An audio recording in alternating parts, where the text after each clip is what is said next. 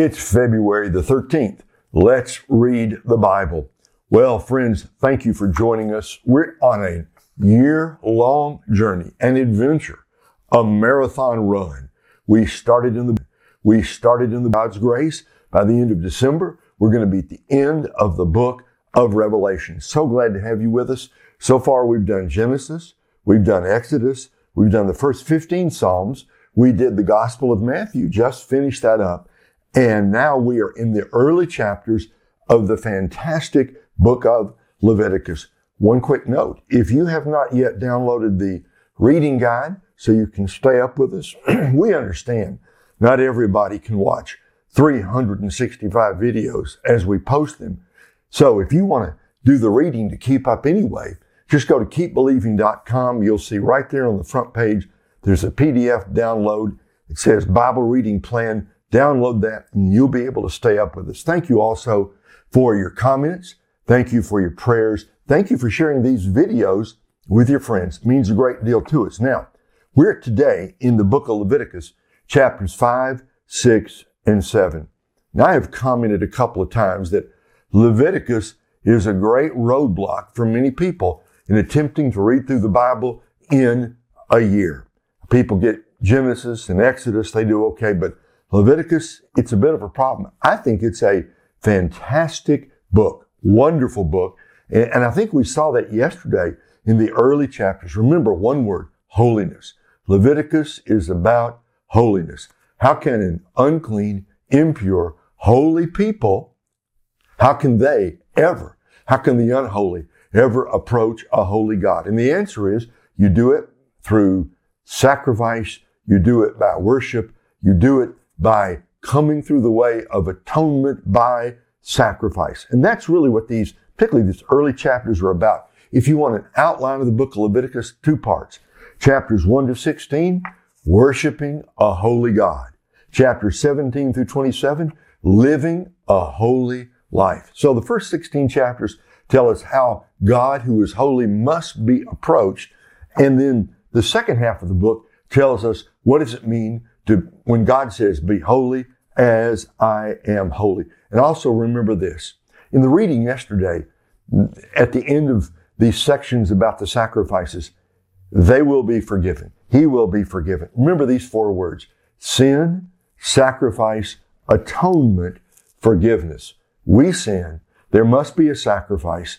Once the sacrifice has been made, there's atonement. Our sins are covered and we are forgiven. In fact, I have it as a little circle on my note card. We sin. We offer the sacrifice. God makes atonement and we are forgiven. And when we sin again, there's a sacrifice, there's atonement, there's forgiveness so that it doesn't matter. It really doesn't matter. God's grace, even in the Old Testament, far greater than our sin. So now let's read with that thought in mind, Leviticus 5, 6, and 7. Leviticus 5. When someone sins in any of these ways, if he has seen, heard, or known about something he has witnessed and did not respond to a public call to testify, he will bear his iniquity. Or if someone touches anything unclean, a carcass of an unclean wild animal or unclean livestock or an unclean swarming creature without being aware of it, he is unclean and incurs guilt. Or if he touches human uncleanness, any uncleanness by which one can become defiled without being aware of it, but later recognizes it, he incurs guilt. Or if someone swears rashly to do what is good or evil concerning anything a person may speak rashly in an oath without being aware of it, but later recognizes it, he incurs guilt in such an instance. If someone incurs guilt in one of these cases, he is to confess he has committed that sin he must bring his penalty for guilt for the sin he has committed to the Lord, a female lamb or goat from the flock as a sin offering. In this way, the priest will make atonement on his behalf for his sin. But if he cannot afford an animal from the flock, he may bring to the Lord two turtle doves or two young pigeons as penalty for guilt for his sin, one as a sin offering and the other as a burnt offering. He is to bring them to the priest, who will first present the one for the sin offering. He is to twist its head at the back of the neck without severing it. Then he will sprinkle some of the blood off, some of the blood of the sin offering on the side of the altar, while the rest of the blood is to be drained out at the base of the altar. It is a sin offering. He will prepare the second bird as a burnt offering according to the regulation. In this way, the priest will make atonement on his behalf for the sin he has committed, and he will be forgiven. But if he cannot afford two turtle doves or two young pigeons, he may bring two quarts of fine flour as an offering for his sin. He must not put olive oil or frankincense on it, for it is a sin offering. He is to bring it to the priest, who will take a handful from it as a memorial portion and burn it on the altar along with the food offerings to the Lord. It is a sin offering. In this way, the priest will make atonement on his behalf concerning the sin he has committed in any of these cases, and he will be forgiven. The rest will belong to the Lord, like a grain offering. Then the Lord spoke to Moses, if someone sins by, uh, someone offends by sinning unintentionally in regard to any of the Lord's holy things, he must bring his penalty for guilt to the Lord, an unblemished ram from the flock, based on your assessment of its value in silver shekels according to the sanctuary shekel, as a guilt offering. He is to make restitution for his sin regarding any holy thing adding a fifth of its value to it and give it to the priest. Then the priest will make atonement on his behalf with the ram of the guilt offering and he will be forgiven. If someone sins and without knowing it violates any of the Lord's commands concerning anything prohibited, he is guilty and he will bear his iniquity. He must bring an unblemished ram from the flock according to your assessment of its value as a guilt offering to the priest. Then the priest will make atonement on his behalf for the error he has committed unintentionally, and he will be forgiven.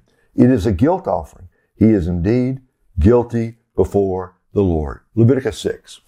The Lord spoke to Moses, when someone sins and offends the Lord by deceiving his neighbor in regard to a deposit, a security, or a robbery, or defrauds his neighbor, or finds something lost and lies about it, or swears faulty, falsely about any of the sinful things a person may do.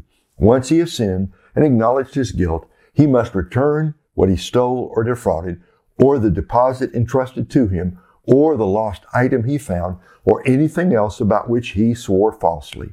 He will make full restitution for it and add a fifth of its value to it. He is to pay it to its owner on the day he acknowledges his guilt. Then he is to bring his guilt offering to the Lord, an unblemished ram from the flock, according to your assessment of its value as a guilt offering to the priest. In this way, the priest will make atonement on his behalf before the Lord, and he will be forgiven for anything he may have done to incur guilt.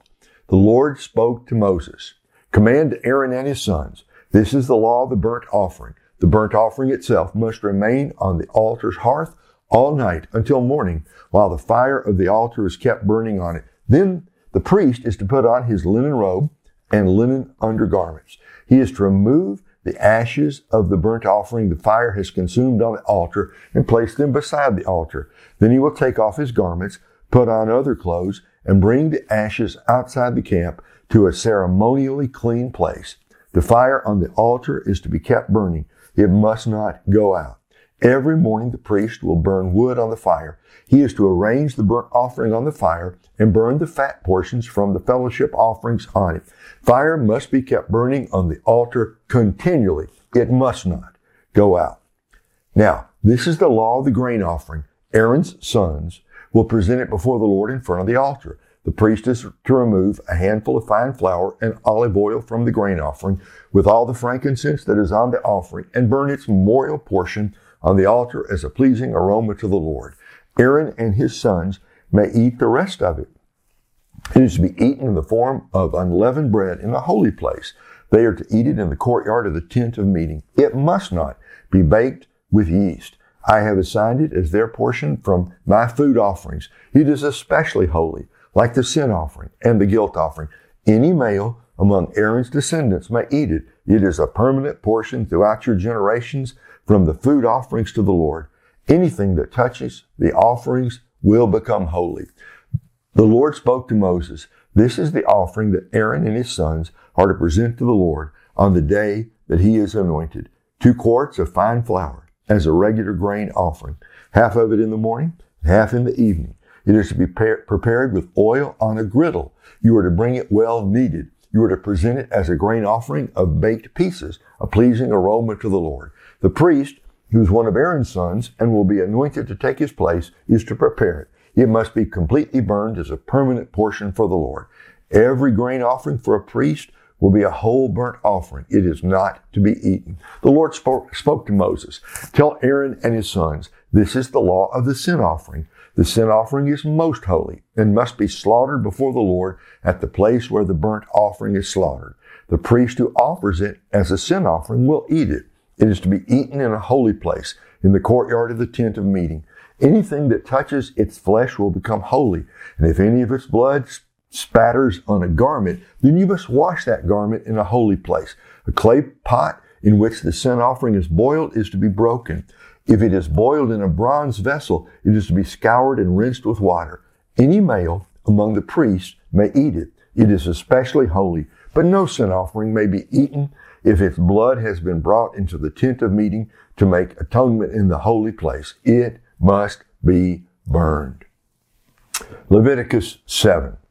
Now, this is the law of the guilt offering. It is especially holy. The guilt offering is to be slaughtered at the place where the burnt offering is slaughtered, and the priest is to splatter its blood on all sides of the altar. The offerer is to present all the fat from it, the fat tail, the fat surrounding the entrails, and the two kidneys with the fat on them at the loins. He will also remove the fatty lobe of the liver with the kidneys. The priest will burn them on the altar as a food offering to the Lord. It is a guilt offering. Any male among the priests may eat it. It is to be eaten in a holy place. It is especially holy. The guilt offering is like the sin offering. The law is the same for both. It belongs to the priest who makes atonement with it. As for the priest who presents someone's burnt offering, the hide of the burnt offering he has presented belongs to him. It is the priest. Any grain offering that is baked in an oven or prepared in a pan or on a griddle belongs to the priest who presents it. It is his. But any grain offering, whether dry or mixed with oil, belongs equally to all of Aaron's sons. Now, this is the law of the fellowship sacrifice that someone may present to the Lord. If he presents it for thanksgiving, in addition to the thanksgiving sacrifice, he is to present unleavened cakes mixed with olive oil, unleavened wafers coated with oil, and well kneaded cakes of fine flour mixed with oil. He is to present as his offering cakes of leavened bread with, it, with his thanksgiving sacrifice of fellowship. From the cakes, he is to present one portion of each offering as a contribution to the Lord. It will belong to the priest who splatters the blood of the fellowship offering. It is his. The meat of the thanksgiving sacrifice of fellowship must be eaten on the day he offers it. He may not leave any of it until morning. If the sacrifice he offers is a vow or a free will offering, it is to be eaten on the day he presents his sacrifice. What is left over may be eaten on the next day. But what remains of the sacrificial meat by the third day must be burned. If any of the meat of his fellowship sacrifice is eaten on the third day, it will not be accepted. It will not be credited to the one who presents it. It is repulsive. The person who eats any of it will bear his iniquity. Meat that touches anything unclean must not be eaten. It is to be burned.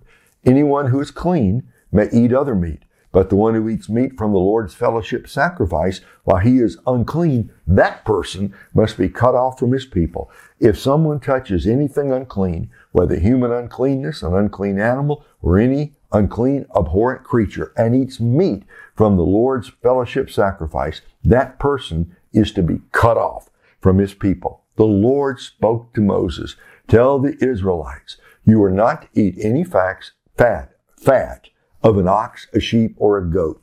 The fat of an animal that dies naturally or is mauled by wild beasts may be used for any other purpose, but you must not eat it. If anyone eats animal fat from a food offering presented to the Lord, the person who eats it is to be cut off from his people. Wherever you live, you must not eat the blood of any bird or animal. Whoever eats any blood is to be cut off from his people. The Lord spoke to Moses, tell the Israelites, the one who presents a fellowship sacrifice to the Lord is to bring an offering to the Lord from his sacrifice. His own hands will bring the food offerings to the Lord. He will bring the fat together with the breast. The breast is to be presented as a presentation offering before the Lord. The priest is to burn the fat on the altar, but the breast belongs to Aaron and his sons. You are to give the right thigh to the priest as a contribution from your fellowship sacrifices.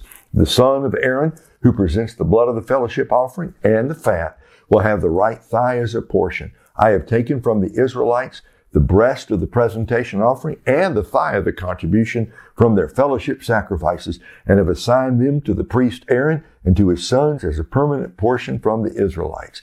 This is the portion from the food offerings to the Lord for Aaron and his sons since the day they were presented to serve the Lord as priests. The Lord commanded this to be given to them by the Israelites on the day he anointed them. It is a permanent portion throughout their generations. This is the law for the burnt offering, the grain offering, the sin offering, the guilt offering, the ordination offering, and the fellowship sacrifice, which the Lord commanded Moses on Mount Sinai on the day he commanded the Israelites to present their offerings to the Lord in the wilderness of Sinai. That's the reading for today. What are we going to say about this? A lot of detail there. But there's three things I would point out to you. And all this is a gift from God. All of this is. It's a gift from God. It doesn't perhaps seem that way to us, but to the Jews of ancient Egypt or of ancient Israel, what a gift this was. The Lord said, it just repeated over and over again. The Lord said, the Lord commanded. God is taking care of his people. His people are about to wander through the wilderness and they're about to get in a lot of trouble and sin and so on. God knew how weak his people were and the Lord gave these commands, not as burdensome commands, but as a way to be forgiven and be right with God. Number two, it's interesting how repeatedly throughout this, God is setting aside certain parts of these offerings for Aaron and his sons, permanent portion forever. Throughout all the generations, God is caring for the priesthood. He's saying the peace, people will bring these offerings, but a part of this is for you.